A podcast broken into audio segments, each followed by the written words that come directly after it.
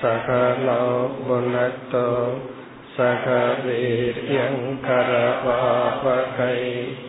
तेजस्विनावधीतमस्तु मा विद्विषावकैः। ॐ शान्ति शान्ति शान्तिः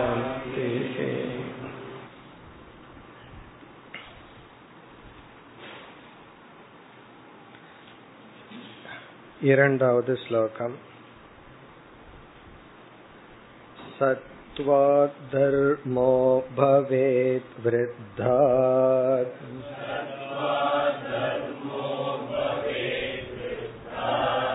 पुंसो मद्भक्तिलक्षणः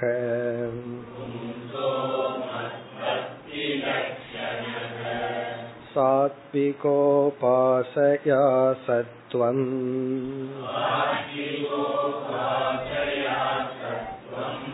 ततो धर्म प्रवर्तते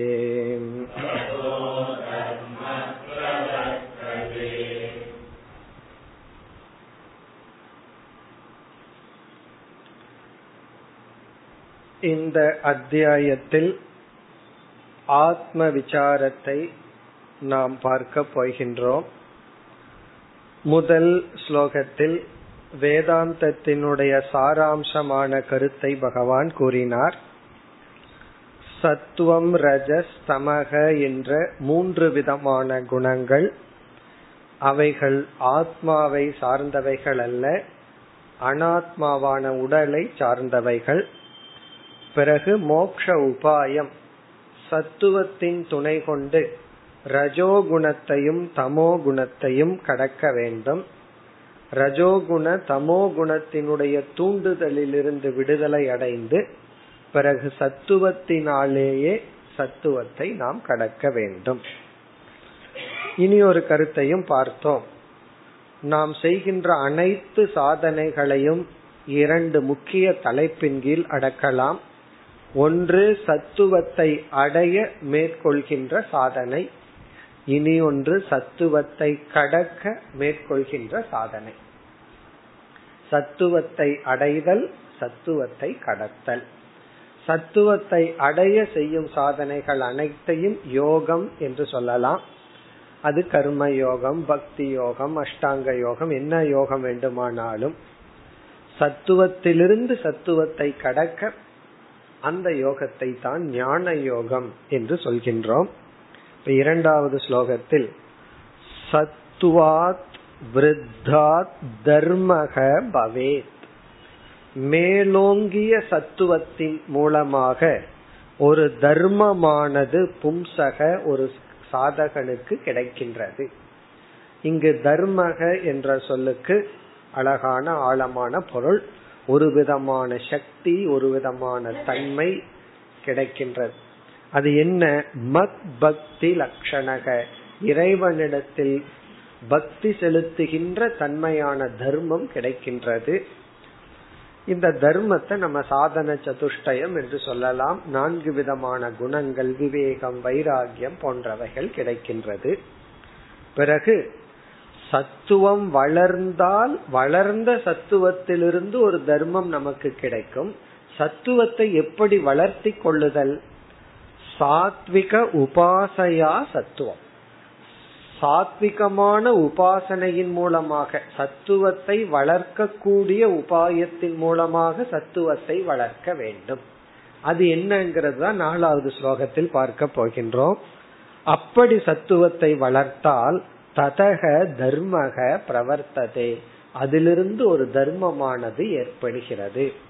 தர்மம்னா தகுதி ஞான யோகத்திற்கு தகுதி நம்ம சென்ற வகுப்புல பார்த்தபடி சாஸ்திர விசாரம் மேற்கொண்டால் அதிலிருந்து ஞானத்தை அடையும் தகுதியை அடைகின்றோம் இனி இதே கருத்தை இரண்டாவது ஸ்லோகத்தில் கூறிய கருத்தையே மூன்றாவது ஸ்லோகத்திலும் விளக்குகின்றார் பகவான் மூன்றாவது ஸ்லோகம்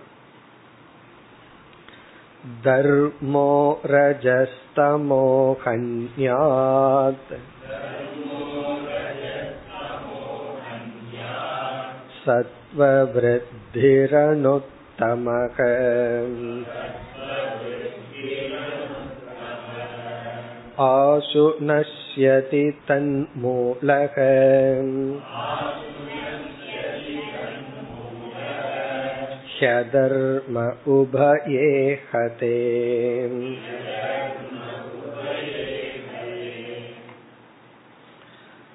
சென்ற ஸ்லோகத்தில் கூறிய கருத்து மீண்டும் விளக்கப்படுகின்றது.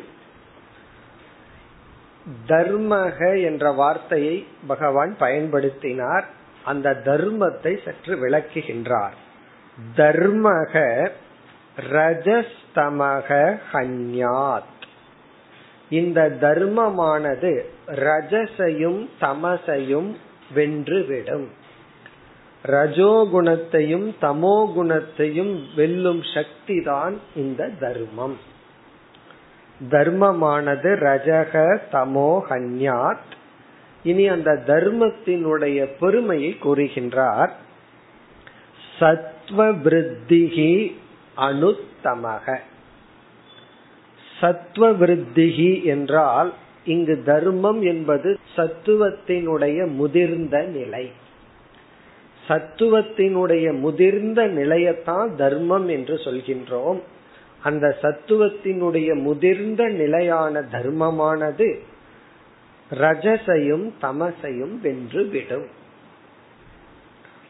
பிறகு இந்த தர்மத்துக்கு இனி ஒரு அடைமொழியை கூறுகின்றார் அனுத்தமக. அனுத்தமகன மிக மிக மேலான. இதற்கு மேல உத்தமமான ஒன்றை அடையிறதுக்கு வாழ்க்கையில ஒன்றும் இல்லை. இந்த உலகத்துல எதை அடைந்தால் நம்ம மனசுக்குள்ளேயே இதற்கு மேல வேற யாருமே நான் அடைஞ்சதை அடைய முடியாதுன்னு ஒரு பெருமிதம் ஏற்படும். அப்படி யோசிச்சு பார்க்கணும். இந்த உலகத்துல நம்ம எதை அடைஞ்சிட்டோம்னா ஒரு செல்ஃப் கான்பிடன்ஸ் செல்ஃப் ஒர்த்தினஸ் நம்ம நினைச்சு இந்த உலகத்துல யாராலையும் அடைய முடியாததை நான் அடைஞ்சிட்டேன். யாருக்குமே கிடைக்காதது எனக்கு கிடைச்சிடுதுங்கிற ஒரு எண்ணம் ஏற்படும். பொதுவா நாலு பேர்த்துக்கிட்ட இல்லாதது நம்ம ஒண்ணு வச்சுட்டோம் வாங்கிட்டோம் அப்படின்னு என்ன பண்றோம்? அவ்வளவு சந்தோஷம் பெருமை. பாரு யாருகிட்டையும் இல்ல எனக்கு மட்டும் கிடைச்சிடுது அப்படின்னு சொல்லி. அப்படி என்ன என்றால் அதுதான் தர்மக. இங்கு சொல்லப்படுற தர்மத்தை ஒருவன் அடைந்து விட்டால் அது அனுத்தமகனா இதற்கு மேல இந்த உலகத்துல அடையக்கூடிய பாக்கியம் ஒன்றும் கிடையாது. இப்படி ஒரு மனச அடையிறது தான் அந்த தர்மம்ங்கிறது வந்து சத்துவ விருத்திகி சத்துவத்தின் மேலோங்கிய நிலை. இந்த சத்துவத்தினுடைய மேலோங்கிய நிலையிலிருந்து கிடைக்கிற தர்மம் ரெண்டு சொல்லலாம். சத்துவத்தினுடைய மேலோங்கிய நிலையினால தர்மம் கிடைக்குதுன்னு சொல்லலாம். சத்துவத்தினுடைய மேலோங்கிய நிலையே தர்மம்னு சொல்லலாம். இது வந்து அனுத்தமக. இதற்கு மேல புருஷார்த்தம் இந்த உலகத்தில் கிடையாது.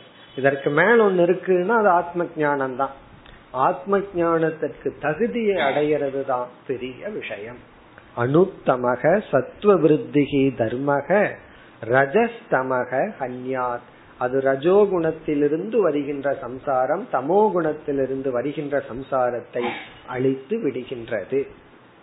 பிறகு இரண்டாவது வரியில் ஆசு நஷ்யதி தன்மூலக உபயே ஹதே ஹதர்மே. இங்க அதர்ம என்று இருக்கிறது அதை பிரிச்சு படிச்சா அதர்மே உபயே ஹதே. இந்த இரண்டு விதமான அதர்மங்கள் அழியும் பொழுது இந்த இரண்டாவது வரையில கடைசி பகுதி எடுத்துக்குவோம். ஹி அதர்மே உபயே ஹதே. இங்க அதர்மம்ங்கிற வார்த்தைய வந்து ரஜோ குணத்திற்கும் தமோ குணத்திற்கும் பகவான் பயன்படுத்துகின்றார். உபயே என்றால் இரண்டு அதர்மே என்றால் இரண்டு அதர்மங்கள். ஹதே அழியும் பொழுது கீழ் நோக்கி செல்லும் பொழுது இங்க ஹதேனா இந்த இரண்டு அதர்மங்கள். இங்க இரண்டு அதர்மங்கள் என்பது ரஜோகுணம் தமோகுணம். இந்த இரண்டும் வெல்லப்படும் பொழுது தன் மூலக ஆசு நஷ்யதி அதர்மக. இங்க அதர்ம. அதாவது அந்த இந்த இரண்டும் ரஜோகுணமும் தமோ குணமும் அழியும் பொழுது இந்த இரண்டினுடைய மூலமாக இருப்பதும் அழிந்து விடும். இந்த இரண்டு மூலம் அப்படிங்கிறது அறியாமை மோகம் அல்லது தகுதி இல்லாத நிலை. எவ்வளவு சாஸ்திரம் படிச்சாலும் புரிஞ்சுக்காமையே இருக்கிறமே அந்த நிலைதான் அதர்மம். அதுக்கு ஒரு சக்தி வேணுமல்ல. அதுதான் தமோ குணசக்தி ரஜோ குண சக்தி. இப்போ உபயே ஹதே ரஜோகுணமும் தமோ குணமும் அழியும் பொழுது தன் மூலகன ரஜோகுணத்தின் மூலமாக தமோ குணத்தின் மூலமாக உள்ள ஹி அதர்மக. இந்த அதர்மமானது ஆசு நஷ்யதி உடனே அழிந்து விடுகிறது. அதர்மமானது அழிந்து விடுகின்றது. இது வரைக்கும் பகவான் நமக்கு என்ன சொல்லியிருக்கார்? சத்துவ குணத்தை வளர்க்கும் உபாயத்தின் மூலமாக. சத்துவ குணத்தை அடைந்து சத்துவ குணத்தை பெருக்கிக் கொண்டால் ரஜோகுணமும் தமோ குணமும் அழிந்து விடும். இங்க அழிந்து விடுங்கிறதெல்லாம் கவனமாக புரிந்து கொள்ள வேண்டும். அது அதனுடைய வேலையை செய்யாது. அந்த நிலையில் ஒருவன் ஒருவன் வந்து தர்மத்தை அடைகின்றான் என்னுடைய பக்தியை அடைகின்றான் என் மீது பக்தியை அடைகின்றான். அதை தொடர்ந்து அவன் சத்துவத்திலிருந்தே சத்துவத்தை கடந்து விடுகின்றான். இவ்வளவு சொன்னார். இனி நம்மளுடைய கியூரியாசிட்டி என்னவா இருக்கும்? நம்ம என்ன எதிர்பார்ப்போம்? இதற்கு எல்லாம் காரணம் என்னன்னா இந்த சத்துவத்தை அடையணும். சாத்விக் மைண்ட் சத்துவமான மனசை அடையணும். அது எப்படி அடைதல்? அப்ப பேசிக் ஆரம்பத்திலிருந்து நம்ம போகணும் அதை அடுத்த ஸ்லோகத்துல பகவான் கூறுகின்றார் இப்ப அடுத்த ஸ்லோகம் வந்து சத்துவ குணத்தை அடைய உபாயம் சத்துவ குணத்தை அடைய உபாயம் நான்காவது ஸ்லோகம்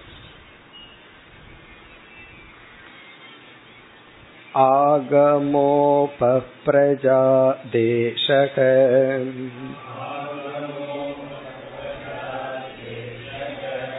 कालकर्म च जन्म च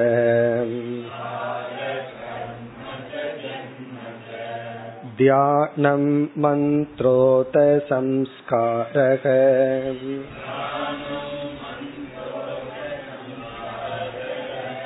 दशैते गुणहेतवः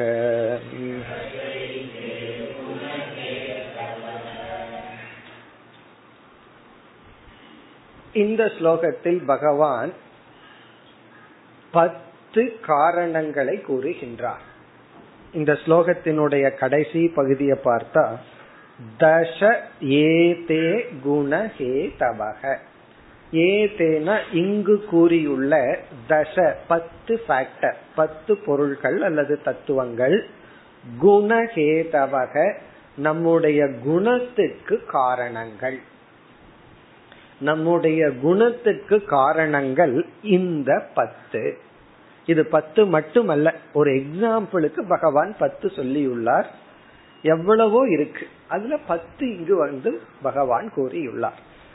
இங்கு என்ன சொல்கின்றார் பகவான்? ஒரு மனிதன் வந்து சத்துவ குண பிரதான புருஷனாக வாழலாம். நம்ம சொல்லுவோம் அவர் ரொம்ப சாத்விக் பர்சன் சொல்லுவோம். சில பேர் வந்து ரஜோகுண பிரதானியாக வாழலாம். அதாவது எப்பாவது சத்துவம் வந்துட்டு போகும் எப்பாவது தமோ குணம் வந்துட்டு போகும். இவர் வந்து முக்கியமான ஆள் யாருன்னா ரஜஸ் தான். எப்பவுமே காலில் சக்கரத்தை கட்ட மாதிரி ஓடிக்கிட்டே இருப்பார். மனசு ஓடும் காலும் ஓடும் எல்லாம் ரஜஸ் தான். சில பேர் தமோ குண பிரதானியாக இருப்பார்கள். அவங்கள பார்த்தாவே நமக்கு கொஞ்சம் தூக்கம் வரும். அப்படி அந்த தமோ குணத்தை ரேடியேட்டும் பண்ணிட்டு என்ன சொன்னாலும் அப்படியே இருப்பார். எருமைய பார்த்தா என்ன ஞாபகம் வரும்னா பொறுமையா வரும். அது ஒரு மந்தம் சோம்பேறித்தனம் அப்படி. அதனாலதான் திட்டும் போது அப்படி திட்டுறது. அதை யூஸ் பண்ணி திட்டுறது. அப்படி ரொம்ப மந்தமா. அது மெதுவா நடு ரோட்ல நின்றுட்டு இருக்கும் கார் வந்துட்டு இருக்கும் அது மெதுவா அதனுடைய டைமுக்கு அது போகும். ஆனா அதே இது நாயோ வேற ஏதாவது ரொம்ப வேகமா போகும். ஏன்னா அது கொஞ்சம் ரஜோகுணத்தில் இருக்கிறது. அப்படி ஒவ்வொரு குண பிரதானியாக ஒவ்வொரு மிருகங்கள் மனிதர்கள் வாழ்கின்றார்கள். இங்கு வந்து பகவான் ஒரு பத்து எக்ஸாம்பிள் உதாகரணங்கள் கூறி இவைகளெல்லாம் குணத்துக்கு காரணங்கள். இது சத்துவம் மட்டுமல்ல இதுல நீ எதை தேர்ந்தெடுக்கின்றாயோ எப்படி இதிலிருந்து நீ வாழ்கின்றாயோ அதற்கு தகுந்த குணத்தை நீ உருவாக்கி கொள்கின்றாய். அப்படி சொல்றார். இது சத்துவத்துக்கு மட்டுமல்ல இதுல நம்ம பார்த்து எதை நம்ம தேர்ந்தெடுத்தா என்ன குணம் நமக்கு கிடைக்கும். இப்ப நம்ம வரிசையா பார்த்தா நமக்கு புரிஞ்சிடும் இது வந்து பத்து எக்ஸாம்பிள் தான். நம்ம வந்து ரொம்ப இருக்கு. சிலதெல்லாம் இதற்கு பிறகும் பார்க்கலாம். கீதையிலையும் பகவான் கூறியுள்ளார். அதையும் ஞாபகப்படுத்தி கொள்வோம். இனி ஒவ்வொரு ஹேதுவா போவோம். அதாவது குண ஹேதுனா நம்மளுடைய பர்சனாலிட்டி ஹேதுன்னு அர்த்தம். நாம் யார்? நம்மளுடைய மனதை எப்படி நம்ம உருவாக்கியுள்ளோம்? இங்கு சொல்றதுதான். ஒவ்வொன்றாக எடுத்துக்கொள்வோம். இந்த பத்துல முதல் பகவான் கூறுவது ஆகமக. ஆகமக. ஆகமக என்றால் நாம் எதை படிக்கின்றோம் அது நம்முடைய குணத்தை உருவாக்கும். ஆகமகன புக்ஸ். நம்ம படிக்கிறது எதுவோ நம்ம எதை விரும்பி படிக்கிறோமோ அதுதான் நம்முடைய குணத்தை உருவாக்கும். நம்ம எதை தொடர்ந்து படிச்சிட்டு இருக்கிறோமோ அது நம்முடைய குணத்தை உருவாக்கி விடும் இதுல வந்து சாத்விகமான நூலான சாஸ்திரங்கள் பெரியவர்களுடைய வாழ்க்கை வரலாறு பிறகு பகவத்கீதை உபனிஷத் இது போன்ற சாஸ்திரங்களை வந்து தொடர்ந்து படிச்சுட்டே இருந்தோம் அப்படின்னா நமக்கு வந்து சத்துவம் மேலோங்கி இருந்தா கீதை உபனிஷத்தெல்லாம் ஞானத்தை கொடுத்துரும். ஆனா படிக்கும் பொழுது சத்துவம் குறைவா இருந்து படிச்சோம் அப்படின்னா இந்த படிப்பு சாஸ்திரம் நமக்கு சத்துவ குணத்தை கொடுக்கும். ஏன்னா இந்த சாஸ்திரங்களே சாத்விகமான சாஸ்திரங்கள்.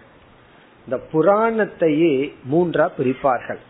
சாத்விகமான புராணம் ராஜசமான புராணம் தாமசமான புராணம்னு பிரிப்பார்கள். அப்படி பிரிச்சு பாகவதத்தை வந்து சாத்விகமான புராணம் சொல்லுவார்கள். இந்த கருட புராணம்னால சில புராணம் இருக்கு. அதெல்லாம் என்ன அப்படின்னு சொன்னா ராஜசமான தாமசமான புராணம். சில பேர் மரண படுக்கையில படுத்துட்டு போகாம இருப்பார்கள். காரணம் என்னன்னா அவங்களுக்கு இறக்குறதுக்கு கூட சக்தி இருக்காது. சாகிறதுக்குமே சக்தி வேணும். எல்லாத்துக்கும் சக்தி வேணும்னா சாகிறதுக்கும் சக்தி வேணுமல்ல. என்ன சக்தினா? உதான பிராணனுக்கு சக்தி இல்லாம இருக்கும். இவங்க என்ன பண்ணுவார்கள் தெரியுமா? கருட புராணத்தை படிப்பார்கள். எதற்குனா? உதான பிராணனுக்கு சக்தி வரட்டுனா சிம்பிளா சொன்னா சீக்கிரம் ஆள் போய் சேரட்டும் ஒரே தொந்தரவா இருக்கு. அப்படின்னு இது ஒரு விதமான மருடர் தான். இருந்தாலும் ரொம்ப சாத்விகமான மருடர். சில கிராமத்துல என்ன பண்ணுவாங்க தெரியுமோ? குளிப்பாட்டுவார்கள். அப்படியாவது அந்த குளிர்ச்சி வந்து கொஞ்சம் உஷ்ணம் கிளம்பி போகட்டும் அப்படின்னு சொல்லி. இதெல்லாம் என்னன்னா ராஜசமான தாமசமான புராணங்கள். அப்படி சாஸ்திரமே சாத்விகம் ராஜசம் தாமசம் இருக்கு. இப்படி ஆகமகனா நாம எந்த ஆகமத்தை படித்து கொண்டுள்ளோம்? எந்த சாஸ்திரத்தை நம்ம தொடர்ந்து படிக்கிறோம்? அது நம்முடைய குணஹேதவக நம்முடைய குணத்துக்கு காரணம். முதல் காரணம் வந்து வாட் வி ரீட் இதுல வந்து இனி ஒருத்தர் ரொம்ப அழகா சொன்னார். நம்ம எதை படிக்கிறோம்ங்கிறது முக்கியம் இல்லை ஏன்னா சில பேர் படிச்சிருவோம். ஆனா அதுக்கப்புறம் தான் தெரியுது தேவையில்லாத போய் இதை படிச்சோம் அப்படின்னு சொல்லி. அதனால சொல்வார்கள் வாட் யூ ரீடுங்கிறது முக்கியம் இல்ல வாட் யூ ரீ ரீடு அது முக்கியம் அப்படின்னு சொல்லுவாங்க எதை நம்ம திரும்ப திரும்ப படிக்கிறோமோ அதுதான். இப்ப நியூஸ் பேப்பர் இருக்கு. அதை படிச்சுட்டு தூக்கி போட்டுறோம். சில பேர் வந்து ஒரே செய்தி இருபது முறை படிச்சுட்டே இருப்பான் இந்த பசங்க வந்து கிரிக்கெட் பிளேயர்னுடைய லைஃப் ஸ்டைல வாழ்க்கை வரலாறு அவங்களோட வாழ்க்கை வரலாறு. ஒரு முறை படிச்சிருந்தா இப்படி ஞாபகத்துக்கு நிற்கும் பத்து முறை படிப்பான். அதனாலதான் எல்லாம் உனக்கு ஞாபகத்துக்கு நிற்கும் இப்போ வாட் வி ரீ ரீட் எதை நம்ம தொடர்ந்து படிக்கிறோமோ அதுதான் நம்முடைய விருப்பத்தை குறிக்கின்றது. அதுதான் குணமாக மாறுகிறது. இப்போ நியூஸ் பேப்பர் படிக்கிறோம் ஏதோ ஒன்ன படிக்கிறோம் சில விஷயங்களை படிக்கிறோம். படிச்சுட்டு தூக்கி போட்டுறோம். அது நம்முடைய குணத்தை உருவாக்காது. எதை நம்ம தொடர்ந்து படிக்கிறோம். இங்க படிக்கிறோம்ங்கிறதோட நம்ம வந்து எதை பார்க்கிறோம். அதுவும் முக்கியம். எதை நம்ம வந்து பார்த்துட்டே இருக்கிறோம். எதுல நம்மளுடைய அட்டென்ஷன் கவனம் இருக்கு? இப்ப படிக்கிறது பார்க்கிறது. ஆகவே டிவியே சொல்லிடலாம். இது சாத்விகமான ப்ரோக்ராம் இது ராஜசமான புரோகிராம்.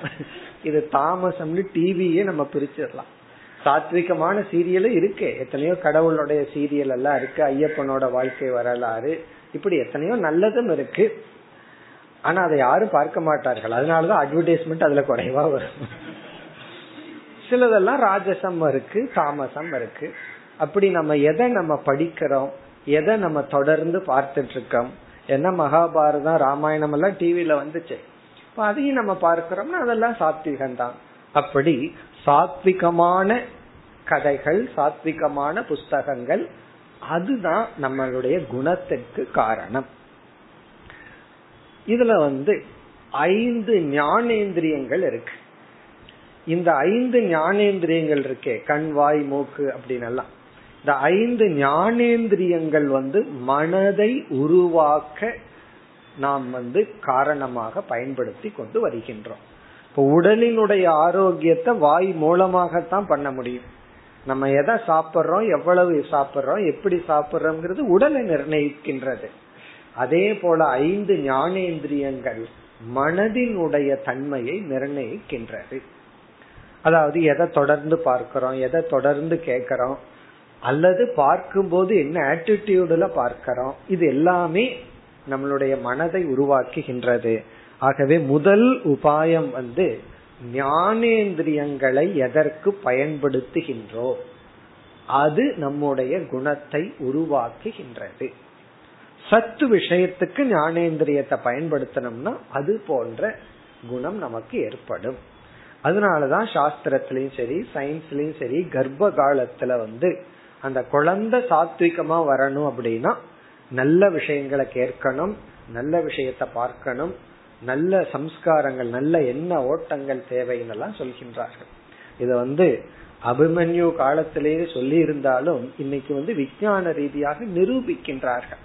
அந்த ஒரு குணத்தின் ஒரு குழந்தையினுடைய கேரக்டருக்கு காரணமே தாய் எதை பார்க்கிறா எதை படிக்கிறா என்ன இசைக்கருவி அவ அந்த நேரத்துல லேர்ன் பண்றாலும் அது குழந்தை நல்லா செய்கின்றது.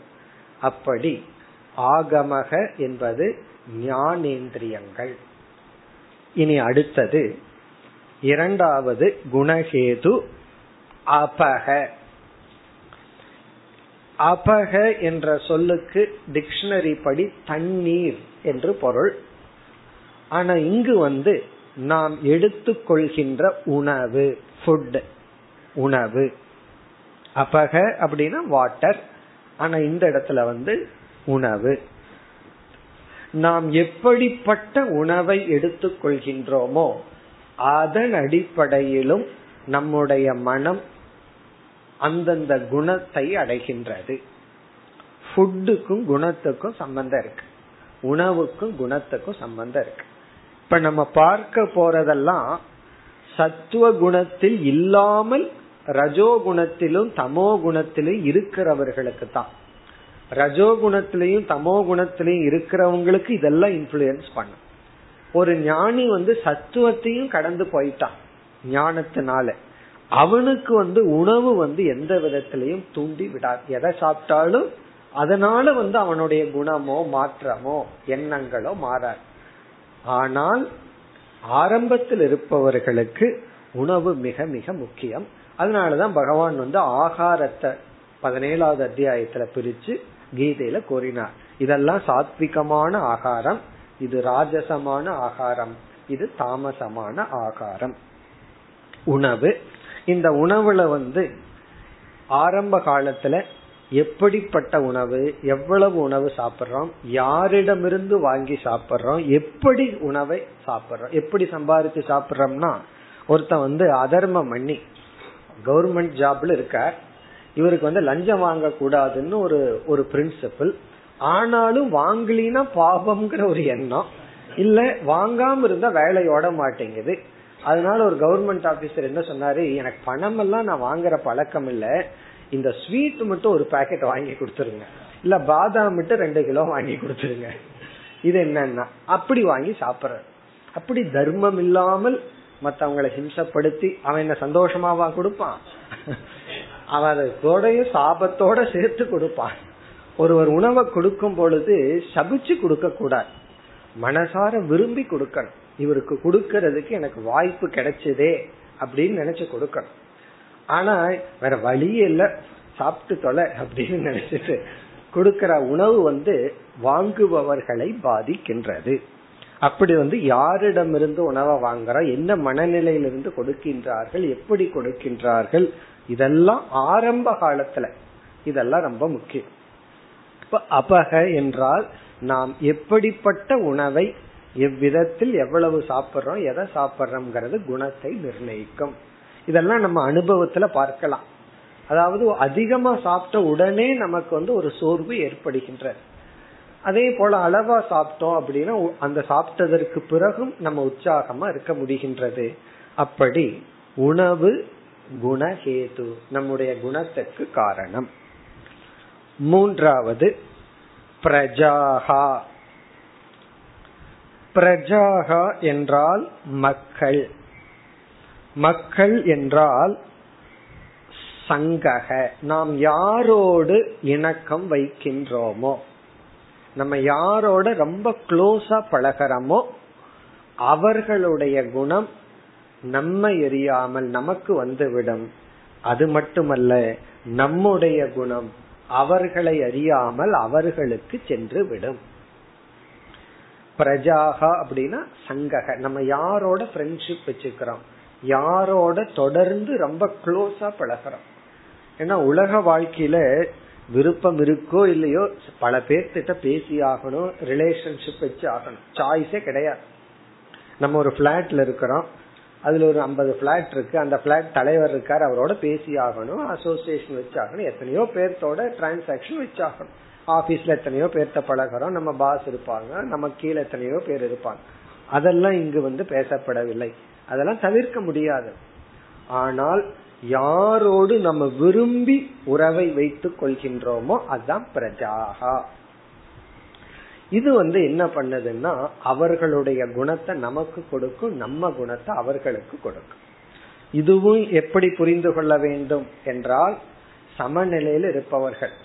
இப்போ ஒரு ஞானி இருக்கார் ஞான நிஷ்டை அடைஞ்சிருக்கார் ஒரு குரு இருக்கார் அவர்கிட்ட ஒரு திருடன் வந்துட்டு போயிட்டு இருக்காருன்னு வச்சுக்குவோமே. அவனே சொல்றான் நான் திருடன் வந்து போயிட்டு இருக்கேன் உங்ககிட்ட நீ திருடன் என்கிட்ட வராத உன்னோட குணம் எனக்கு ஒட்டிக்குன்னு அவர் சொல்ல மாட்டார். காரணம் என்னன்னா நீ எவ்வளவு வந்துட்டு போனாலும் நீ என்ன இன்ஃபுளுயன்ஸ் பண்ண முடியாதுன்னு அவருக்கு தெரியும். இல்லைன்னா என்ன ஆகும்னா ஒருத்தரை குருன்னு நம்ம போய் பிடிச்சு நம்ம குணத்தை எல்லாம் அவர்கிட்ட கொடுத்து. சத் சங்கம்ங்கிற பேர்ல. பிறகு என்ன ஆகும்? அவருக்கு என்ன ஆகும்? அதான் சொல்லுவார்கள் கங்கைக்குள்ள போனா நம்ம பாபம் போகும்னா யாருக்கு போகும்னா கங்கைக்கு போகும்னு அர்த்தம் கிடையாது. கங்கைக்குள்ள குளிச்சா பாவம் போகும்னா அது யாருக்கும் போகாது. நம்ம விட்டு போயிடும் கங்கை என்னைக்கு தூய்மையாகத்தான் இருக்கும். அது எவ்வளவு பாவிகளை உள்ள எடுத்துட்டாலும் அது தூய்மையாகத்தான் இருக்கும். அதனால கங்கைக்கு பாவம் போயிரும்னு அர்த்தம் கிடையாது. நமக்கு தான் பாவம் போகும். அதே போல இந்த சங்கம் அப்படிங்கிறது ஞான நிஷ்டை அடைந்ததற்கு பிறகு நம்ம யாரிட வேண்டுமானாலும் பழகலாம். யாரு வேணாலும் நம்ம பக்கத்துல வந்து போலாம். ஆனா ஆரம்ப காலத்தில் நம்ம யாரோட ரிலேட் பண்றோம்ங்கிறது ரொம்ப முக்கியம். காரணம் நம்ம எரியாமல் அவர்களுடைய குணம் நமக்கு வந்துடும் கொஞ்சம் வேதாந்தம் படிச்சிட்டு இருப்போம். வேதாந்தத்திலேயே நாட்டம் இல்லாதவங்களோட ரொம்ப க்ளோஸா போனா அவங்களுடைய தத்துவம் நமக்குள்ள வந்துடும் பிறகு நம்ம தத்துவம் அவ்வளவு சுலபமா அவர்களுக்குள்ள தள்ள முடியாது. ஏன்னா தீயதுதான் ரொம்ப வேகமா ஓடும். நல்லது கொஞ்சம் கஷ்டப்பட்டு தான் தள்ளணும். இப்ப பிரஜாகாங்கிறது சங்கக. ரிலேஷன்ஷிப் யாரோட நம்ம சங்கம் வச்சிருக்கிறோம்? அப்படி யாருமே கிடைக்கலையா? அசங்கக பேசாம நம்மோட நம்ம இருப்போம். நல்ல ஆள் கிடைச்சதுன்னா சங்கம் வச்சுக்குவோம். இல்லை அப்படின்னா பேசாம இருப்போம். பிறகு நான்காவது தேசக. தேசக குணகேதவக தேசக என்பது சூழ்நிலை. சூழ்நிலை. சில சூழ்நிலைகள் நம்முடைய குணத்தை உருவாக்க காரணம். அந்த என்விரான்மெண்ட் இன்ஃப்ராஸ்ட்ரக்சர் அந்த சூழ்நிலை நம்ம குணத்தை உருவாக்கும். இப்ப உதாரணமா கோயில் இருக்கு. அதுவும் மற்ற இடத்த போல ஒரு இடம் தான் ஆனாலும் அந்த கோயிலை உருவாக்கும் போது சில சம்ஸ்காரம் எல்லாம் பண்ணி அந்த இடத்த தூய்மைப்படுத்தி அதாவது இந்த தூய்மைனா நம்ம ஹோட்டல் மாதிரி தூய்மை கிடையாது. ஃபைவ் ஸ்டார் ஹோட்டல் இருக்கிற தூய்மையை கோயில் எதிர்பார்க்க முடியாது. ஆனா அது வந்து வெளி தோற்றத்துல அசுத்தமா தான் இருக்கும் ஏன்னா ஆயிரம் பேர் வந்து போற இடம். ஆனா அது ஸ்பிரிச்சுவலி பியூரிஃபைட் அங்க வந்து மந்திரங்கள் எல்லாம் சொல்லி சொல்லி பக்தர்கள் வந்து வந்து அந்த இடத்துக்கே ஒரு தூய்மைங்கிற ஒரு தன்மை இருக்கு. இப்ப அந்த இடம் அந்த சூழ்நிலை நம்மை தூய்மைப்படுத்தும். அந்த கோயில்ல கொஞ்ச நேரம் இருந்துட்டு வந்தாவே சாமி கும்பிடுறோமோ இல்லையோ அந்த இடமே ஒரு தூய்மையான இடம். அதனாலதான் நம்மளுடைய கலாச்சாரத்துல கோயில்ல முக்கியத்துவம் சாமிக்கு தான். இருந்தாலும் பார்த்தோம்னா அந்த கோயிலினுடைய கோயிலுக்கு முக்கியத்துவம் ஏன் வரும்னா இது பாடல் பெற்ற ஸ்தலம்னு சொல்வார்கள். நாயன்மார்கள்லாம் வந்து போன இடம் ஆழ்வார்கள் வந்து பாடிய இடம். அதனால ஒரு எக்ஸ்ட்ரா ஒரு பெருமை அந்த கோயிலுக்கு வரும். உண்மையிலேயே அவர்கள் ஒரு பக்தர்கள் தான். இருந்தாலும் அப்படி ஒரு மகான்கள் வந்து அந்த இடத்த பாடிட்டு போனாலே அந்த இடத்துக்கு ஒரு மகத்துவம் வருகின்றது. அப்போ தூய்மையான இடங்கள். அதனாலதான் யாத்திரை நம்ம ஏன் போறோம் அப்படின்னா பல இடங்கள்ல போறோம் தூய்மையான இடத்துல போய் அந்த இருக்கிறதுனால நமக்கு சில பாபங்கள் நீங்குகின்றது. மனமானது தூய்மையை அடைகின்றது. அதே போல ஆசிரமம். இப்ப ஆசிரமம்னு ஒரு சூழ்நிலை இருக்கு. அந்த ஆசிரமத்துல இருக்கோம். அல்லது குருவினுடைய சன்னிதானத்துல இருக்கிறோம். அந்த என்வரான்மெண்ட் அந்த சூழ்நிலையே நம்மை தூய்மைப்படுத்துகின்றது. அது மட்டுமல்ல பிறகு நம்முடைய வீடு. நம்முடைய வீட்டையே எப்படிப்பட்ட ஒரு சூழ்நிலையாக மாற்றி அமைப்பதுங்கிறது நம்ம கையில் இருக்கு. நம்ம வீட்டையே ஒரு சாத்விகமான சூழ்நிலையாக மாற்றி அமைத்தால் நமக்கு சத்துவ குணம் வளரும். நம்ம வீட்டையே ராஜசமான தாமசமான சூழ்நிலையாக மாற்றி அமைத்தால் அந்த குணம் நமக்கு வளரும். சில பேர்த்து வீட்டுல பார்த்தோம் அப்படின்னா உள்ள போன உடனே சிங்கம் புலி நரி அந்த படம் தான் பெருசா ஃபர்ஸ்ட் ஸ்டெப் வச்ச உடனே. ஒருத்தர் வீட்டுக்கு போற ஃபர்ஸ்ட் உள்ள என்ட்ரான உடனே முன்னாடி ஒரு பெரிய துப்பாக்கி மாட்டி வச்சிருக்காரு. அது எதுக்கு சும்மா ஒரு பொம்மை துப்பாக்கி தான் அதாவது ஒரு நல்லதா வைக்கல. பார்த்த உடனே அங்க என்ன வரும்? துப்பாக்கி எதுக்கு? நடக்கிறதுக்கு என்ன கைப்பிடிய என்ன? அது ஒருத்தனை கொல்றதுக்கான இன்ஸ்ட்ருமெண்ட் ஆகவே ஒரு ராஜசமான ஒரு ஒரு தாட் நமக்குள்ள வரும். அதே இது ஒரு பகவானோட படமோ அல்லது ஒரு மகானோட படமோ இருந்ததுன்னு வச்சுக்கோமே. அந்த வீட்டுக்குள்ள போன உடனே என்ன உணர்வு வரும் நமக்கு? என்ன நினைவு நமக்கு வரும்? வீட்டினுடைய என்ட்ரன்ஸ்லயே ஏதோ ஒரு மகானோட படத்தை மாட்டி வைக்கிறோம். உடனே நம்ம மனசுல என்ன ஃபர்ஸ்ட் தாட் என்ன வரும்? நல்ல எண்ணம் தான் ஃபர்ஸ்ட் வரும். வேற எத்தனையோ படங்கள் இருக்கு. அதை நான் சொல்லல உங்களுக்கே தெரியும். யார் யாரு படத்தை மாட்டி வச்சிருப்பாங்க. என்ன தாட்டு நமக்கு வரும்? அது எப்படிப்பட்ட படங்கள்? இதெல்லாம் தான் என்வரான்மெண்ட் சூழ்நிலை. அதாவது நாம் எப்படிப்பட்ட சூழ்நிலையை உருவாக்கி கொண்டு வாழ்ந்து கொண்டிருக்கின்றோம்? அது நம்முடைய குணத்தை நிர்ணயிக்கின்றது. எனக்கு சின்ன வீடு தான் அப்படின்னாலும் சொல்லக்கூடாது. அல்லது வந்து பழைய பிளாட்ல தான் இருக்கேன்னு சொல்லக்கூடாது. அது வீடு குடிசையா இருக்கலாம் மாளிகையா இருக்கலாம். நாம் எப்படிப்பட்ட சூழ்நிலையில இருக்கிறோம்? அது ரொம்ப முக்கியம். அந்த சூழ்நிலை நம்முடைய குணத்தை உருவாக்குகின்றது. இனி ஒரு கருத்து குணத்தினாலதான் சூழ்நிலையை உருவாக்கிக்கிறோம். அது வேற விஷயம். இருந்தாலும் சூழ்நிலை குணத்தை உருவாக்குகின்றது. அதனாலதான் இந்த ஆரம்ப காலத்துல வைராகியம் எல்லாம் வரணும்னா சாதகர்கள் வந்து சில நாள் சுடுகாட்டுல போய் தூங்கி எதிர்த்து வர காரணம் என்னன்னா அந்த சூழ்நிலையே அந்த ஒரு வைராகியத்தை கொடுக்கும் தூய்மையை கொடுக்கும் ஒரு விதமான எண்ணத்தை நமக்கு கொடுக்கும். இப்ப சூழ்நிலை அப்படிங்கிறது எப்படிப்பட்ட சூழ்நிலையை நாம் நம்மை சுற்றி உருவாக்கி கொள்கின்றோம் பிறகு எந்த சூழ்நிலையில் அதிக நேரம் இருக்க விரும்புகின்றோம். சில பேர்த்துக்கெல்லாம் கோயிலுக்கு போக பிரியமா இருக்கும். ஆனா கொஞ்ச நேரத்துக்கு மேல அங்க இருக்க முடியாது போர் அடிச்சிடும் அதே போல ஒரு ஆசிரமத்துல எந்த ஆக்டிவிட்டிஸ் இல்ல.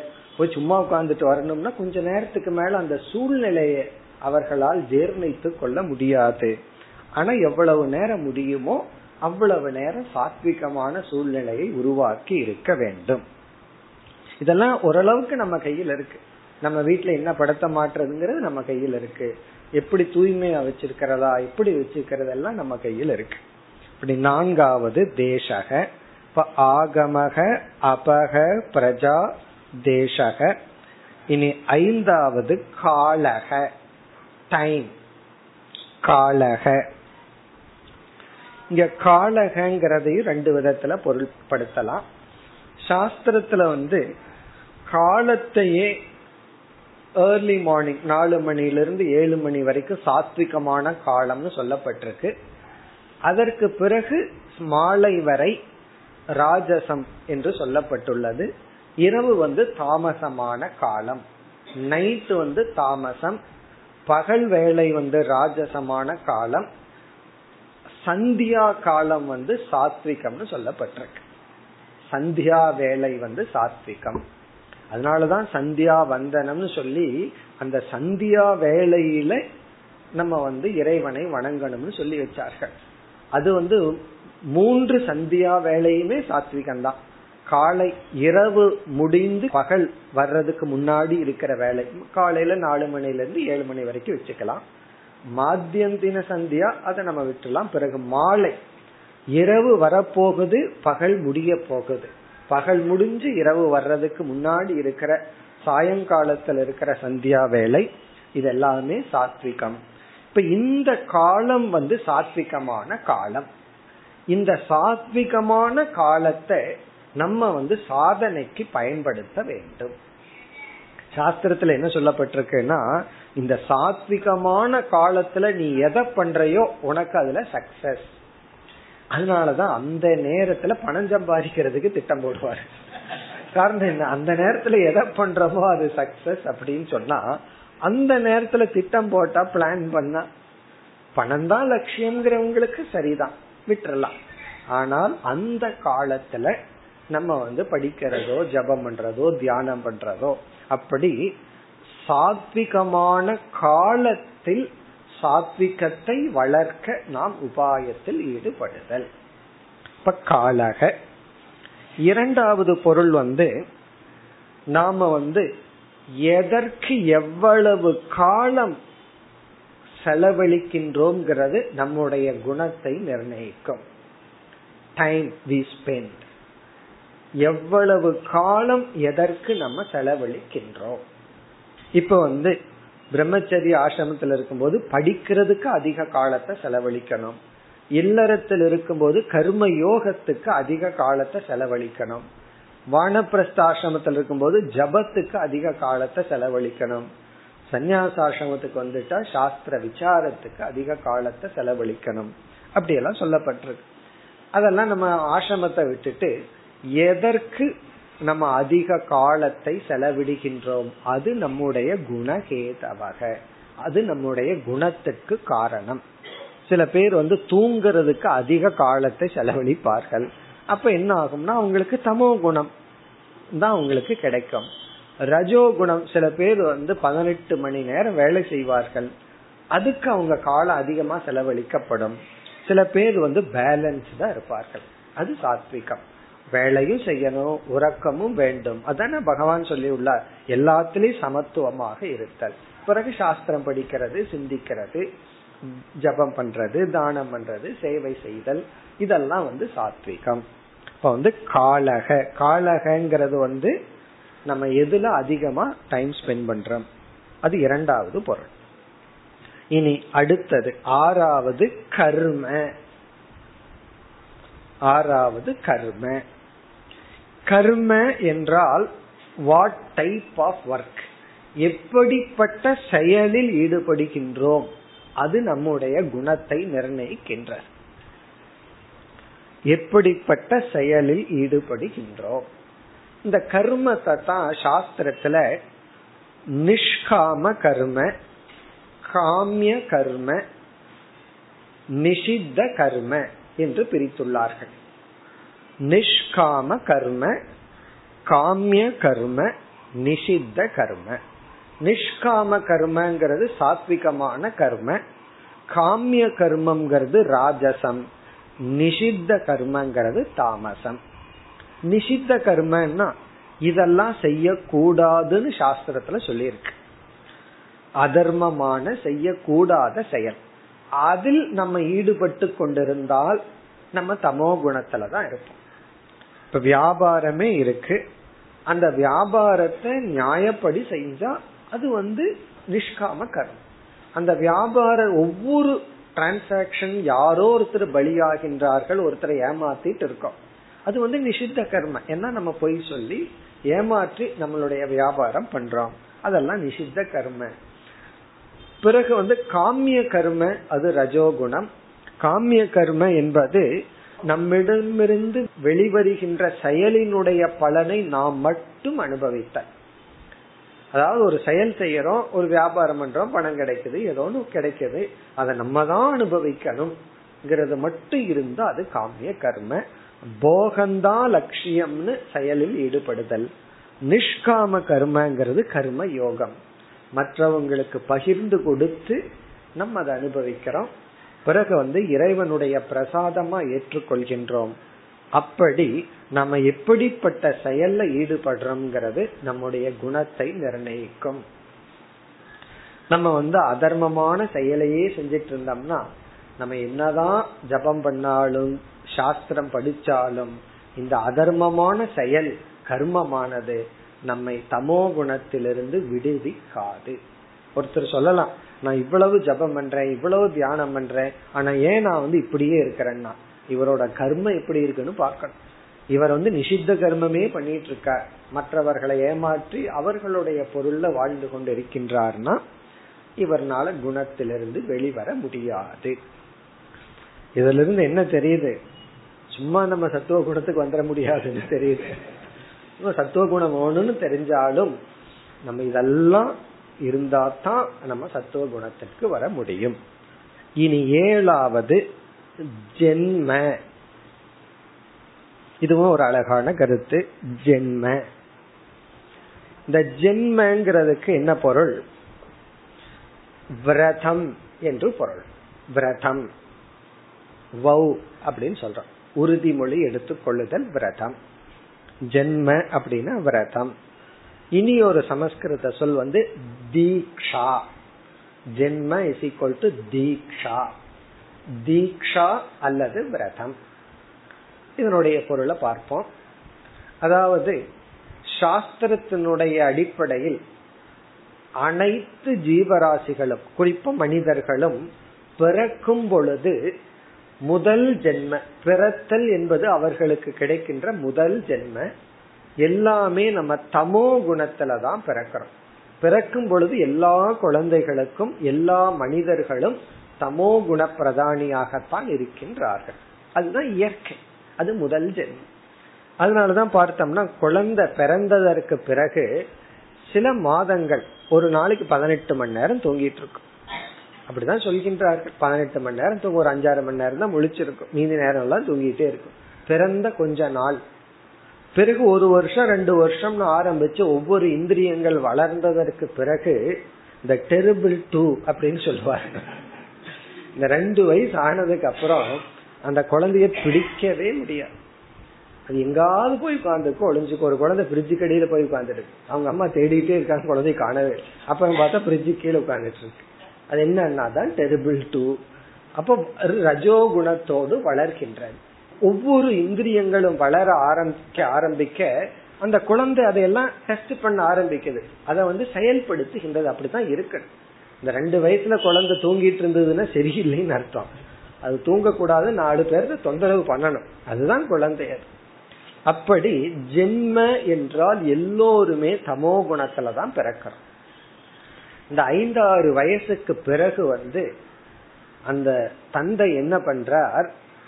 தன்னுடைய குழந்தையை குருவிடம் அறிமுகப்படுத்துகின்றார். தா மாதா பிதா குரு தெய்வம் சொல்றமே. பிதா தான் குருவிடம் அறிமுகப்படுத்தி அந்த குருவிடம் ஒப்படைக்கின்றார். அப்படி ஒப்படைக்கும் பொழுது அந்த குழந்தை வந்து அப்பொழுதுதான் பிரம்மச்சரிய தீட்சையை எடுத்துக் கொள்கின்றார் பிரம்மச்சரிய தீட்சை அப்படிங்கிற வார்த்தையினுடைய சம்பிரதாயப்படி பொருள் வந்து ஒரு குழந்தை படிக்க ஆரம்பிக்கின்றது. வித்யாபியாசம் ஆரம்பிச்சாச்சுன்னு அர்த்தம். சோ அந்த தீட்சை. இப்போ ஒவ்வொரு குழந்தைகளும் ஒவ்வொன்ன படிக்கும். அந்த காலத்தில் இருக்கிறது இந்த காலத்திலயும் இருக்கு. ஆனா வேற ஃபார்ம்ல இருக்கு. இப்ப வந்து ஒருத்தன் வந்து என்ன பண்ணுவான்? இன்ஜினியரிங் போவான். ஒருத்தன் மெடிக்கலுக்கு போவான் ஒருத்தன் லா படிக்க போவான் ஒவ்வொருத்தன் ஒவ்வொன்னு படிக்க போவான். படிக்க போறதுன்னா என்ன அர்த்தம்? அவன் முடிவு பண்ணிடுறான் அந்த அஞ்சு வருஷம் நான் இதைத்தான் படிக்கணும். அதே போல அந்த காலத்துல வந்து நான் வந்து வில் வித்திய கத்துக்கணும்னு ஒரு கஷத்திரியர்கள் வந்து அதை படிக்க போவார்கள். பிராமணர்கள் வந்து ஒவ்வொருத்த நான் இந்த வேதம் படிக்கணும் இனி ஒருத்தருக்கு வேதம் எஜுர்வேதம்னு அவன் சங்கல்பம் செய்து அதை படிக்க செல்கின்றார்கள். இந்த தீக்ஷா அல்லது விரதம் என்றால் ஒருவன் வந்து எதை அடைய வேண்டும் என்று ஒரு விரதம் எடுத்து கொள்கின்றானோ. நான் வந்து எஜுர்வேதம் படிப்பேன்னு ஆரம்பிப்பான். ஒருத்தன் வந்து ரிக்வேதம் படிக்கணும்னு ஆரம்பிப்பான். ஒருத்தன் வந்து அந்த கணிதம் படிக்கணும்னு ஆரம்பிப்பார்கள். அந்த காலத்துல ஒரு விதமான குருகுலம். இந்த காலத்திலயும் ஒவ்வொரு விதமா தீட்சை இருக்கு. இங்க தீட்சை விரதம் அப்படின்னு சொன்னா நான் இத படிக்கிறேன். இப்போ ஒருத்தன் மெடிக்கல் காலேஜ்ல சேர்ந்துட்டான்னு சொன்னா ஒரு ஃபார்ம்ல அவன் ஒரு தீட்சை எடுத்திருக்கான். ஒரு விரதம் எடுத்திருக்கான். என்ன விரதம்னா அஞ்சு வருஷத்துக்குள்ள இத படிச்சு முடிப்பேன். அதுல ஒன்னு ரெண்டு பத்து வருஷம் எடுத்துக்க அது வேற விஷயம். ஆனா விரதம் எடுத்துக்கிறது என்னன்னா அது சிஏக்கு தான் பொருந்து. சிஏ படிக்கிறேன்னு விரதம் எடுத்துட்டா அவன் பையன் வந்து சொல்லி கொடுக்கணும். அப்புறம் தான் இவர் முடிப்பார். அப்படி சில பேர் எல்லாம் உண்டு. அந்த மாதிரி விரதம். விரதம்னு சொன்னா நான் இதரை முடிப்பேன் என்று சங்கல்பம் செய்து நாம் அதில் ஈடுபடுதல். இதுல வந்து படிக்கிறது போல ஒவ்வொருவருக்கும் ஒவ்வொரு விரதங்கள் இருக்கும். ஒவ்வொரு தீட்சை எடுத்து கொள்வார்கள். இங்க தீட்சைனா நம்ம ஏதோ கோயில்ல போய் மந்திரம் பண்ணி கையில கட்டுறதுன்னு புரிஞ்சுக்கிறது அல்ல சங்கல்ப ரூபமாக மனதில் எடுத்துக்கொள்ளுது சில பேர் ஒரு விதமான தீட்சை எடுப்பார்கள். என்னன்னா மூணு வருஷத்துக்குள்ள பகவத்கீதைய படிச்சு முடிச்சிடுறது. படிச்சு முடிச்சதுன்னா கேட்டு முடிச்சிடுறது. இந்த அஞ்சு வருஷத்துக்குள்ள இதை முடிக்கணும்னு மனசுக்குள்ள சங்கல்பம் பண்றமே அதுக்கு பேரு தான் ஜென்ம. இப்ப ஜென்ம என்றால் ஒரு புதிய லட்சியத்தை அடைய நாம் எடுத்துக்கொள்கின்ற இரண்டாவது தீட்சை. அத ஜென்மம்னே சொல்கின்றார். காரணம் என்னன்னா ஒரு பிரம்மச்சாரி போய் ஒரு சுவாமிஜி கிட்ட சொன்னார். அவரை பார்த்தா ரிஷிகேஷ்ல படிக்க போனார். அந்த சாமிஜி கிட்ட குரு கிட்ட என்ன சொன்னார்? நான் ஆறு வருஷம் இங்க இருந்து உங்ககிட்ட கீதை உபனிஷத்தை எல்லாம் படிச்சு முடிச்சிட்டு அப்படின்னு சொல்லிட்டு ஆறு வருஷத்துக்கு அப்புறம் நான் இதெல்லாம் பண்ணுவேன் அப்படின்னா படிச்சு முடிச்சுட்டு இதெல்லாம் நான் செய்ய போறேன் அதுக்கு அந்த குரு சொன்னாரு நீ ஆறு வருஷம் படிச்சு முடிச்சுட்டு என்னென்னலாம் பண்ணலான்னு திட்டம் போட்டிருக்கிறையோ அதை நீ சொல்லாத. ஏன்னா நீ ஆறு வருஷம் படிச்சு முடிச்சதுக்கு அப்புறம் நீ வேற ஆளா இருப்ப. நீ இந்த ஆளா இருக்க மாட்ட. இப்ப இந்த ஆள் தான் திட்டம் போடுற. அதுக்கப்புறம் நான் இதெல்லாம் பண்ணுவேன் அப்படின்னு. இந்த ஆறு வருஷத்துக்கு அப்புறம் நீ புதிய மனிதன். அந்த ஆள் என்ன பண்றார்? அது அப்பதான் தெரியும். அதனால எந்த பிளானிங்கும் வேண்டாம் அப்படின்னா. வந்து ஆறு வருஷம் படிக்கிறதா பிளான் படிச்சு முடிச்சதுக்கு அப்புறம் என்ன பண்ணுவேன் நீ வந்து யோசிக்க வேண்டாம் இப்போ. ஏன்னா நீ என்ன இப்ப சொல்றையோ சொல்ற ஆள் அதுக்கப்புறம் இருக்க மாட்டார். ஏன்னா இந்த ஆறு வருஷம் ரிஃபைன் பண்ணி மாத்திரும். ஆகவே ஆறு வருஷத்துக்கு பிறகு நீ வேற ஆள். அப்படின்னு என்ன? புதிய ஜென்ம. நீ வந்து ஒரு புதிய ஆளா மாறியாச்சு. இந்த சாஸ்திர படிப்பு வந்து ஒரு புதிய மனிதனாக உன்னை உருவாக்கிடுது அதே போல சில விரதங்கள் நம்ம எடுத்துட்டோம்னா அதுக்கப்புறம் ஒரு புதிய ஜென்ம புதிய ஆள் நம்ம ஆயிரும் இது வந்து ஷார்ட் டேர்ம்லயும் இருக்கு லாங் டேர்ம்லயும் இருக்கு. இந்த சஷ்டி விரதம் இருப்பார்கள். அதுவே ஒரு ஜென்மம் தான் ஆறு நாள் வந்து வெறும் தண்ணியை குடிச்சிட்டு சில பேர் அதுவும் இல்லாம இருப்பார்கள். அந்த ஆறு நாளைக்கு அப்புறம் அவர் ஒரு புதிய ஆள் தான் ஏன்னா அதுக்கு முன்னாடி இருந்த சில பலகீனங்கள் சில பாபம் எல்லாம் போய் இவர் ஒரு புதிய ஆளா ஆயிருக்க அதே போல நார்த் இந்தியாவில சில பேர் ஒன்பது நாள் விரதம் இருப்பார்கள் நவராத்திரிக்கு. அப்ப என்ன விரதம் இருந்து முடிஞ்ச உடனே அந்த அந்த தீட்சைக்கு அப்புறம் உனக்கு ஒரு புதிய ஜென்மம் வருகின்றது. ஏன்னா உனக்குள்ள ஒரு புதிய ஒருவன் உருவாகின்றான். இப்ப இந்த இடத்துல நீ எந்த லட்சியத்துக்காக விரதங்களும் சங்கல்பங்களும் தீட்சையும் எடுத்துக் கொள்கின்றாயோ அதன் அடிப்படையில் உனக்கு குணம் ஏற்படும். இப்ப இங்கேயும் வந்து சாத்விகமான தீட்சை இருக்கு ராஜசமான தீட்சை இருக்கு தாமசமான தீட்சை இருக்கு. இப்ப எதற்காக அந்த இனிஷியேஷன் சொல்றோம். எதற்காக நீ விரதம் எடுத்து கொள்கின்றாயோ. அதே போல சில பேர் வந்து இந்த சாஸ்திரத்தை படிக்கணும். அந்த சாஸ்திரம் சாத்விகம் ராஜசம் தாமசம் இருக்கு. அப்படி நீ எதற்காக தீட்சை எடுத்துக்கொள்கின்றாயோ விரதம் எடுத்துக்கொள்கின்றாயோ நம்ம என்ன விரதம் எடுத்துக்குங்கிறது முக்கியம் இல்ல எதற்காக நீ தீட்சை எடுக்கிறாயோ அதை நீ அடைகின்றாய். சில பேர் வந்து சில விரதங்கள் இருப்பார்கள் சித்திக்காக. இந்த சில சித்திகள் எல்லாம் எனக்கு கிடைக்கணும். மற்றவன் மனசுல என்ன ஓடிட்டு இருக்கோ அதை நான் படிக்கணும். இப்படி எல்லாம் சில பேர்த்துக்கு ஆசை. அப்ப அவர்கள் என்ன செய்வார்கள்? அவர்கள் இதே தவம் செய்வார்கள் விரதம் எடுத்துக்கொள்வார்கள் அடைவார்கள். அடையாம போக மாட்டார்கள். ஆனா அதற்கு தகுந்த குணம் நமக்கு கிடைக்கும். ஆனா தமோ குணத்தையும் ரஜோ குணத்தையும் கடக்க முடியாது. அதான் ரிசல்ட் இப்ப ஜென்ம என்றால் நாம் எடுத்துக்கொள்கின்ற விரதங்கள் தீட்சைகள். இந்த ஜபத்திலையும் விரதம் எல்லாம் எடுத்துக்குவோம். இத்தனை முட பகவான சொல்லி முடிக்கணும். இவ்வளவு ஆவிருத்தி செய்யணும். இப்படி எல்லாம் நம்ம வந்து எடுத்துக்கொள்கின்ற விரதங்கள். பிறகு அடுத்தது எட்டாவது தியானம். தியானம். தியானம் என்பது எந்த தேவதையை நாம் தொடர்ந்து தியானித்து கொண்டிருக்கின்றோமோ அதன் அடிப்படையில் நமக்கு குணம் கிடைக்கும். நம்ம எந்த சாத்விகமான தேவதைய தியானம் பண்ணா சத்துவ குணம் கிடைக்கும். பிரம்மா விஷ்ணு சிவன் சுப்பிரமணியர் கணபதி இதெல்லாம் சாத்விகமான தேவதைகள். இந்த பேய் பிசாசு இதெல்லாம் இருக்கு. பித்திருக்கள் சில பேர் அதை போய் வணங்கி கொண்டு இருப்பார்கள். அதே போல சில கோரமான முனியாண்டி நல்லா கோரமான உருவத்தை கொடுத்து அதுக்கு வந்து ரத்தத்தை எல்லாம் படைச்சு அதை போய் உட்காந்து தியானம் பண்ணிட்டு இருக்கிறது. அதெல்லாம் என்னன்னா ராஜசமான சில தாமசமான தேவதைகள் எல்லாம் இருக்கு. அந்த மாதிரி தேவதைகளை தியானம் பண்ணோம்னா நமக்கு அப்படிப்பட்ட குணம். இது ஒரு பொருள். பிறகு இரண்டாவது வந்து எதை தொடர்ந்து நினைத்து கொண்டிருக்கின்றோமோ அதன் அடிப்படையில் நமக்கு குணம். What you think so you பிக்கம்னு சொல்றோம்ல. அதுதான் இங்கு சொல்லப்படுகின்றோம் வாட் யூ திங்க்னா எதை தொடர்ந்து நினைச்சிட்டு இருக்கிறோம் ஒரு எண்ணம் வந்துட்டு போலாம். அது நமக்கு தவறு கிடையாது. எந்த எண்ணமுமே வந்த வேகத்துல நம்ம விட்டு போயிடுதுன்னா அதுக்காக நம்ம வருத்தப்பட வேண்டாம். ரமண மகரிஷி சொல்ற உதாரணம் போல. அதாவது வந்து ஒருத்தனை வந்து அப்பளத்தை காய வச்சு இந்த அப்பளம் வீட்டுல செய்வார்கள் அல்ல வெயில்ல காய வச்சுட்டு காக்கா வராம பாத்துக்கோ அப்படின்னா வராம நம்மளால பாத்துக்க முடியாது. அது வந்துட்டு போனா நம்ம என்ன பண்ண முடியும்? காக்கா வராம பாத்துக்கோங்கறனுடைய அர்த்தம் என்னன்னா காக்கா வந்து அங்க உட்காராம பாத்துக்கோன்னு அர்த்தம். காக்கா வந்துடுதே நீ அழுதுட்டு இருந்தான்னா என்ன பிரயோஜனம்? அது வரத்தான் செய்யும். மேல பறந்து போகத்தான் போகும். சோ காக்கா வராம பார்த்துக்கோன்னா காக்கா வந்து அதுல உட்கார்ந்து எடுத்துட்டு போகாம பார்த்துக்கோன்னு அர்த்தம். அப்படி ரமண மகரிஷி சொல்றார் உன் மனசுல சில சமயம் தீய எண்ணங்கள் வரலாம் தப்பான எண்ணம் வரலாம் அவனை அடிக்கலாங்கிற ஒரு எண்ணம் வரலாம். அது வந்த வேகத்துல போயிடுதுன்னா நீ அதை குறிச்சு வருத்தப்படாது. ஆனா அதை வந்து தங்க விடாதே. அப்படி தங்க விட்டுட்டா அதுக்கு பேரு தியானம்.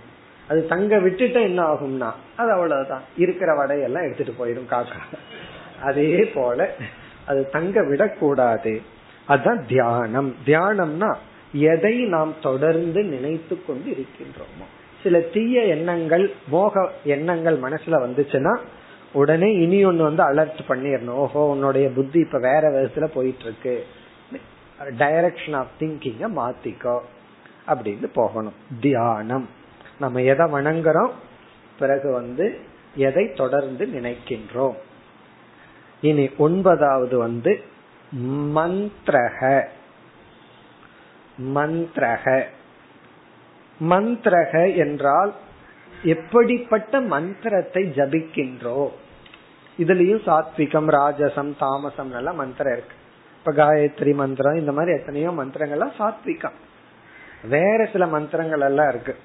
இந்த ஹாவு ஹீம் கிம் எல்லாம் எத்தனையோ இருக்கு.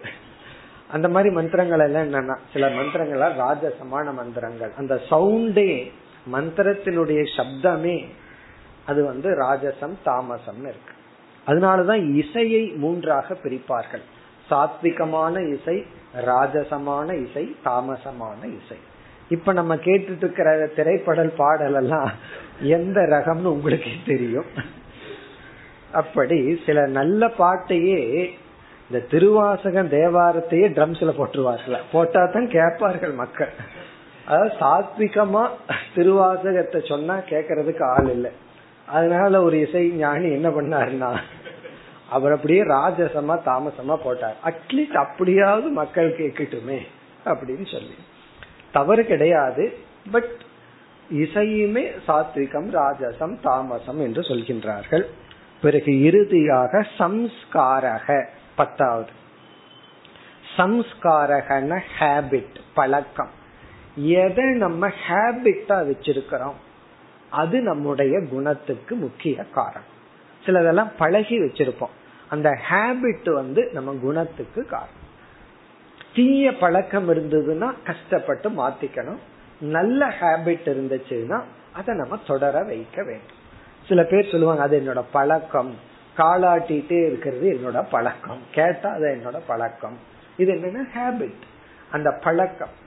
அப்படி வந்து அந்த ஹேபிட் சம்ஸ்காரம்னா எதை நம்ம வாசனையா உள்ள தள்ளி பழகி வைத்துள்ளோமோ.